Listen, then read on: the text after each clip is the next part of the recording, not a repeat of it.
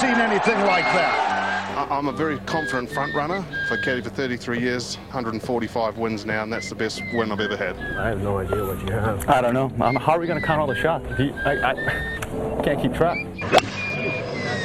Fuck! God damn it. I don't think he's pleased. Of course I would. That's a, that's a particularly stupid question. It's the Irish Open. Of course I want to play at the weekend. Welcome along. Full house here in Golf Weekly. Nathan Murphy, hello. Hey, Joe. Fionn Davenport back in Dublin, I should mention. Hello to you. Hey, Joe. And Mr. Peter Lawrie, hello. Hello, Joe. So lots going on, lots to talk about. Discord is hopping. The Ryder Cup post mortem on Discord is still very much alive and well. A little sense here. I would say the tide turning a touch against Harrington. Jack Wagon, for instance. Harrington's getting far too easy a pass here. Those Saturday morning pairings were diabolical, and he's just not being held accountable for it. He's great, he's very likable, but this is way too soft on him for some of the decisions he made on his way to a record loss. Mac was also on Discord.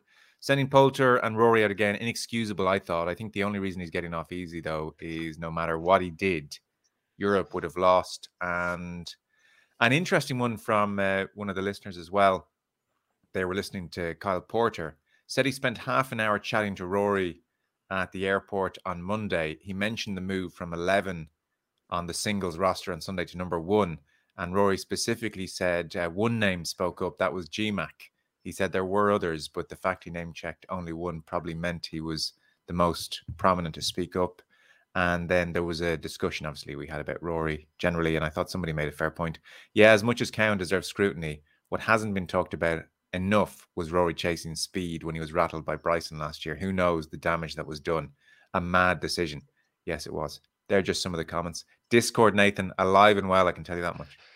There's a backlash against the lack of a backlash against Harrington. It seems to be what's happening in general, and I, I think it's somewhat understandable. Everyone agrees. I haven't met anyone who thinks that a different captain there would have been a European victory. But I think when it is a record defeat, and I think it's only healthy for people after a defeat to say what went wrong.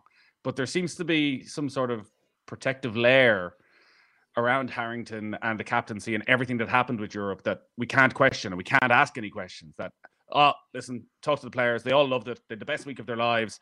Nothing we could do. Outstanding American team. Like, there's nothing you can do. What's the bloody point of it?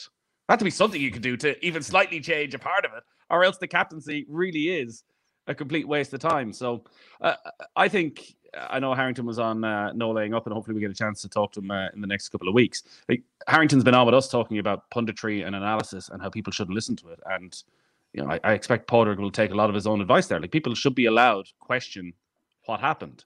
It will be interesting if more stories start to emerge of which I'm sure we get onto the late changes to pairings because players weren't playing with the same ball, which somehow seemed to have been missed in the build up, and even that McDowell story so is that you could turn that into a Graeme McDowell turned against Potter Card and said, "You've got this wrong. You're putting Rory McIlroy out at number 11." If anybody knows the power of being the number one, leading the team out, it's Graeme McDowell. He knows the way it can inspire a man. But I think there's so much respect for Harrington in the game. I don't think there's ever going to be much momentum to a backlash. I think everyone understands he more than likely did his very best. It's not a Clark or Faldo where there's I think, an underlying resentment from a lot of players who are more than happy to have a little pop and be the source for the journalists. I don't think that'll be a massive factor with Harrington, but I still think there should be a debate around what happened. Like that's yeah. the fun of it. I must confess, in my list of things we were talking about, I had Ryder Cup last, and then just before starting the podcast, I went on to Discord, and it's still all anyone's talking about. So let's just uh, bump it up to suddenly top of the running order.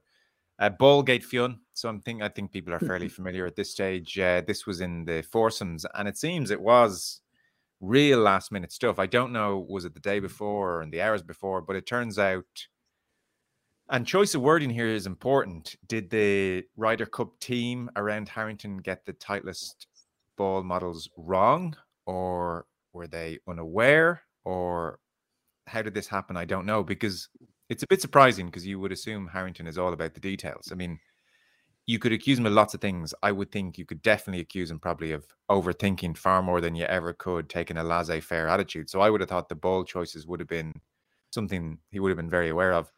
It seems mm. he wanted to send out Westwood and Casey together, and it seems he wanted to send out Hovland and Fitzpatrick together, more similar ages. You know, maybe it would have worked. As it happened, it turned out that the balls they were using were different models, and so suddenly it was Westwood and Fitzpatrick, and it was Hovland and Casey. They both lost three one.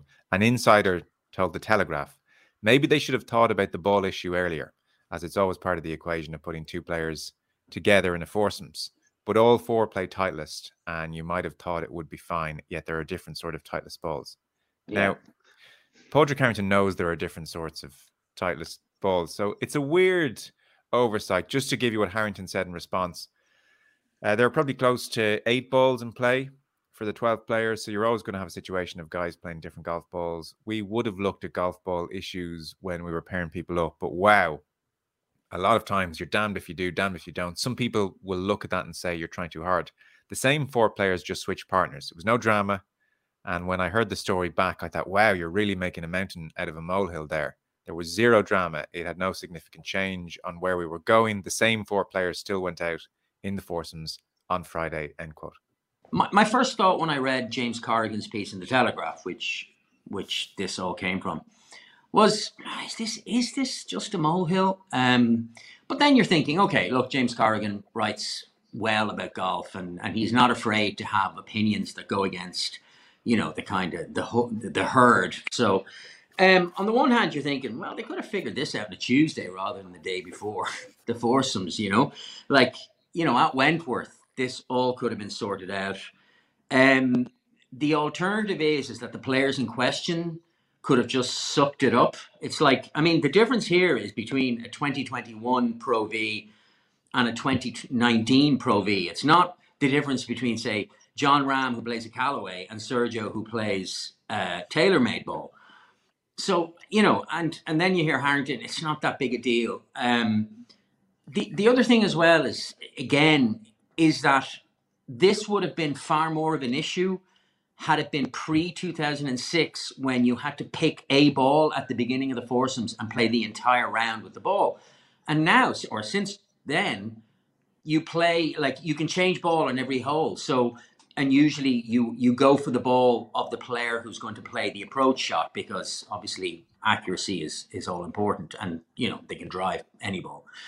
So you're thinking it's it's not that big a deal. And then I was looking and and you wonder, and I don't want to put words in James Corrigan's mouth, but I wonder how enamored James Corrigan is, maybe not of Padraig Harrington himself, but of the the general sense that oh Harrington can do no wrong. Because on the 10th of September, he tweeted, um, Harrington was bloody stupid making this last counting event at Wentworth double points for Ryder Cup qualifying. He'll have a headache now, and sorry, it'll all be of his own making which struck me as a overly harsh take on. Well, he's not alone in that, though, Fionn, is he? Because Lee Westwood has come out and, well, Lee Westwood, the week of Wentworth, made the exact same point of the stress Yes. that was involved and how it took away from the European Tour's flagship event. And has said if he's captain in Italy, one of the things he will most certainly do is take away that double points for the last tournament.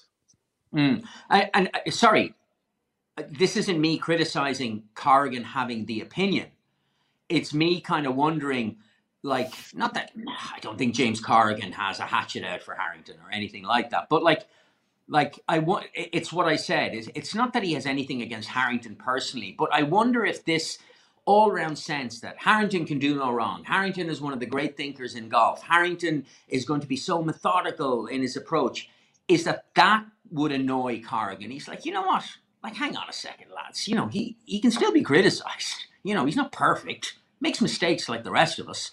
And so perhaps this piece is reflective of that frustration. And again, I'm not trying to put words in his mouth, but it, it just seemed to me is that the issue of a of you know playing two versions of Titleist, like one, is it that big a deal? And two, did it make a blind bit of difference to anything? Um, I don't know. Yeah. But my, my first thought was no. What was it not one of the players who said that he was struggling putting with the alternate ball Yeah. and and wanted to change? So it was really one of the players at the last minute said, "I'm not quite happy here. Can Yeah. we change?"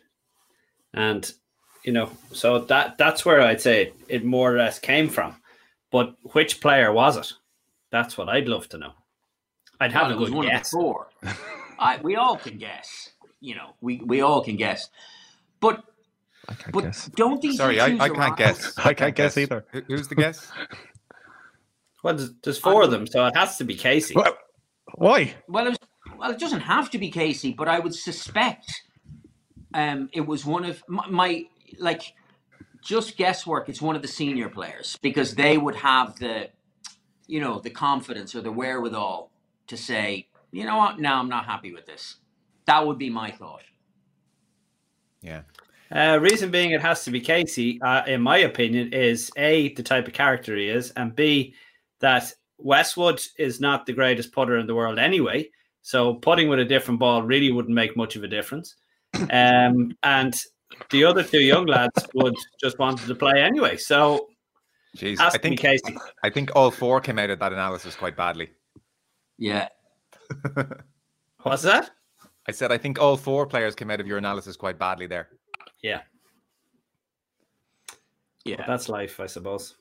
Yeah. So Fitzpatrick plays the 2019 version. Hovland plays the 2021 version of the Titleist, and Westwood and Casey also play But different versions. I mean, look, can I just ask a but question, again, it goes back to your point, Joe. Mount or mountain out of a molehill. Yeah, unless it's suspect. indic- unless it's indicative of other mistakes we don't know about. Like it would Mm. strike me as not ideal. You know, it, it is one of the few things that you can prepare for. And I would think I know Harrington is saying, well, these four were going out in foursomes regardless, but I'm sure he would have spent a fair proportion of the last two or three years in his mind thinking and use and looking into statistics to see what are my best parents. And Yeah. so to suddenly, after two to three years of preparation in that way, to make a last minute change, I would say that's far from ideal. And I when agree. it's over I agree. something that you could be very much on top of Peter, i.e., the balls, and let's say it's Casey and you're thinking of partnering him with Westwood for many, many reasons, I'm sure, that you've looked into and thought about. I would have thought something you might do along the way is say to Casey and Westwood, I'm thinking of pairing you two together. Have a check on, of each other's balls. You're playing a lot of the same tournaments, I'm sure, on the putting green, around the green. Give it half an hour. Let's just see how you find them. Actually, you don't even need to be together to check the balls. Check the balls at home and practice so that I know I've got the okay from you. So I, I, I'm just kind of thinking, I'm, I'm a bit surprised that stuff isn't done a little bit, Peter. Fionn's point about 2006 and the rule change notwithstanding, it doesn't seem like an ideal change last minute. I, I would have said it was done. Um, I think they knew exactly who they were playing with when they went in. Right. I think Padraig had made up his mind. He even said he wasn't even considering what happens in practice. But there again, Padraig's practice rounds and other people's practice rounds differ greatly. Um, I, on the other hand, would have said I w- would have I would have been quite conscious of who was playing well in practice rounds, um, rather than you know I don't care about the practice rounds. This is my team. This is where I'm going out with. Um, I, on the other hand, would have thought, you know, let's see how they get on. Let's play a couple of matches. Let's see, you know, who's playing well and who's not playing well. Can I ask Peter, how great a difference is there in terms of feel between a 2021 Pro V1 and a 2019 Pro V1? Very little. Because you would have to imagine if it is Casey or whichever of the four players comes forward and raises this issue, and if they have spent some time practicing throughout the year, that if you're coming the day beforehand, that you turn around and say, it's too late. we have, we're going to have to alter significantly our plans for what's a tiny little thing. Or is hmm. that, or if a player tells you, I'm not comfortable on the greens with this ball, is Harrington left with no choice? Well, there, I, I think that's where your captaincy comes into it. I think you have to be strong enough to say, look, you knew this was coming down the line. The last two days, you knew who you're who you were playing with. Um, you know, just go out there and uh, and do whatever you have to do. But like to change the team around last minute, um, and and Hovland and and uh, um, Matt Fitzpatrick probably were looking forward to playing together. While Mm. Fitzpatrick and Westwood, it just looked dead. Hmm. That that Yeah. pairing just looked absolutely dead. And and Hovland and Casey didn't look great either. How Do big a think- factor, Peter? Sorry, I was just going to ask because the ball type was something that was spoken about a lot in advance, and I'm wondering, say with Shane Lowry, for example, who I think was the only player who used the Srixon ball. Do you think that's one of the reasons that Shane Lowry didn't play in the foursomes? Definitely not. Definitely not. I, I can't understand why he didn't play in foursomes. But Shane, in my opinion, and knowing Shane like I do, um, Shane could play with the rock that's sitting out in your garden. you know what I mean? It, it, it, he, he's that type of player. He, he he's not going to be dictated by the ball. But what about the player Um, playing with him? Pardon me. What about the player he's going to be paired with? Well, I think Shane probably would have used his ball. Yeah. rather than somebody having to switch to a the Srixon ball. So But the there's two- Srixon and the Titleist are very, very similar. Yeah. The, there's the two other thing, in- as you there's- said, Phil, or sorry, Joe, is that Go on. like, since 2006, every second hole, you're Yeah. it's it's one putt every second hole, possibly. there's- Uh, but but lads, do you know that? Uh, uh, and and this is probably not a well known fact is that all, all the patents that are on the golf ball, uh, that Titleist use, that TaylorMade use, that uh, Callaway use, uh, are all based around Srixon patents. All right. Hmm. I mean, you can also, I think, f- f- with a certain amount of fairness, you can level the accusation that whoever it is that is objecting to, I don't want to play with that ball because it's not the ball I'm playing with, is is kind of behaving in a manner similar to the way we used to accuse the Americans of being like hypersensitive because of no no no no no I that, no no I only play with this ball I don't play with that ball. I was just going to say that. So there's two issues at play here. One, could Harrington have said, "Well, tough luck, you knew about this"? That's an interesting question. I think it's difficult. You risk upsetting that person, alienating that person, and his two or three best mates. And so you want to be an accommodating captain. You don't Mm. want at the end of the tournament the players to say, "Well, he never listened." And so Harrington actually listened. So I think that I think as a captain, that's a really difficult position. You, uh, Peter, you said, well, you can be a strong captain and say, well, tough luck, you knew about this. You can, but that can really mess with morale very, very quickly if you're shooting someone down like this who has a concern. It's a difficult one for the captain, that dilemma. So he went with the players and listened to them. But I agree. I think the player, whoever it is of the four, who I presume after knowing that they would be playing with this ball for some time, says on the eve of the tournament, I'm not happy with that anymore. Like, talk about it being a little bit delicate. And like, I wonder as well as it's psychological. Like, I'd love to see that player in a Coke Pepsi test. Like, let's take the logos off the ball hmm. and let's hit 20 putts and let's prove to me actually that you're not as good. Genuinely, you're not as good with the other ball because I have my doubts. I think you'd be just fine. I think the difference would be marginal. And you should put the team first, i.e., one, prove to me with 20 balls that there's a big difference.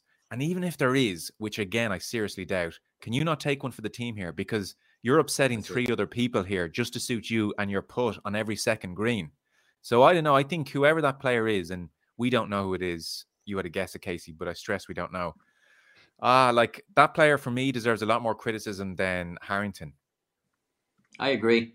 The other the other thing as well is this, and and like I know this is like what the third pod since the Ryder Cup that we're is that the Yeah, we- part that really sits less well with me the more the days go on is this insistence that that oh it was the best week of our lives you know oh it was amazing it was just incredible you have 18 people including the captains the vice captain or sorry the captain and the vice captains the 12 players the support team, etc., etc. It's like, are you telling me that when a hammering was on, and it was on Friday, we knew pretty much that like this is not looking good.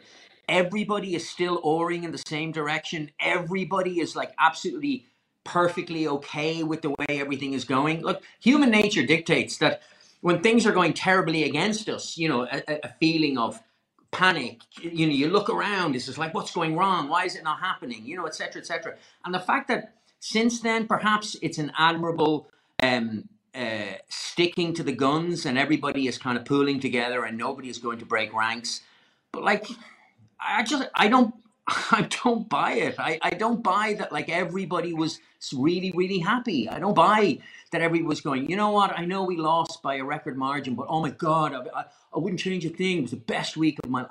Yeah, sorry. I'm just, that doesn't, that doesn't wash. Hmm. I, I, largely agree with you. I, I do think back though to say Shane Lowry's tears, McIlroy's tears, that at the time I get hurt. It hurt like hell for a lot of these players that they lost. But that when they reflect on the weekend, you know, I'm thinking of uh, Irish squad that goes to a World Cup that doesn't win it, but will still look back and say those were you know the best weeks of my life because you get to enjoy something that you never get to enjoy. It's the culmination of a lifetime's work to get to a Ryder Cup that you can reflect on the week and think, geez, we were very fortunate to be the 18 who were in that team room sharing those experiences. Yeah, the result was a nightmare. And the danger for the European Tour is that they look too much at the, the best week of their life and ah, the American team, there's nothing we could do. You have to assume yeah. that behind the scenes, like Harrington said, what America did was copied all the good stuff that we did through the years. They yeah. basically replicated our template. But you got to be moving on all the time. Like the question then would be, is, well, has the European template just stayed the same since 2014? And I think we touched on that beforehand. That there's sort of a, and was looking at it as a positive. So it's hindsight to say maybe it was a mistake that McGinley changed the Ryder Cup. Everybody who followed has sort of stuck to that template, and maybe now seven years on, it's time to kick it on again to another level. That players have changed. The new generation will look for something different than the 2014 generation. And by the sounds of what Westwood was saying, and assuming that Westwood is captain, he realizes that as well, that he'll have to do things slightly differently. Yeah. But, but with all respect, Nathan, to an Irish team that say went to the Euros in 2016, like their expectations were not to win the thing their expectations were not to make the final. Their expectations weren't even to make the semis. Their expectations were to put in a creditable performance um, and, and do their best. Um, in a two horse race, like I'm not thinking that all 12 players were absolutely confident that they were going to beat arguably the best American team to show up for many a decade. But to not lose 19 9 or whatever the final score was. Yeah. Is that sure? Well, I mean, I mean, they were fairly incomprehensibly beaten. And like, I don't know that that's, you can take just comfort in that. Does that make sense? Mm. No, that's fair. If you're not a subscriber, this is where we'll say goodbye to you. Come and find us on Patreon. Just search Golf Weekly, three ninety nine a month plus VAT. We're coming at you every week, all year round, and then lots of uh, special shows around the bigger events. So come and find us on Patreon. All my exes wear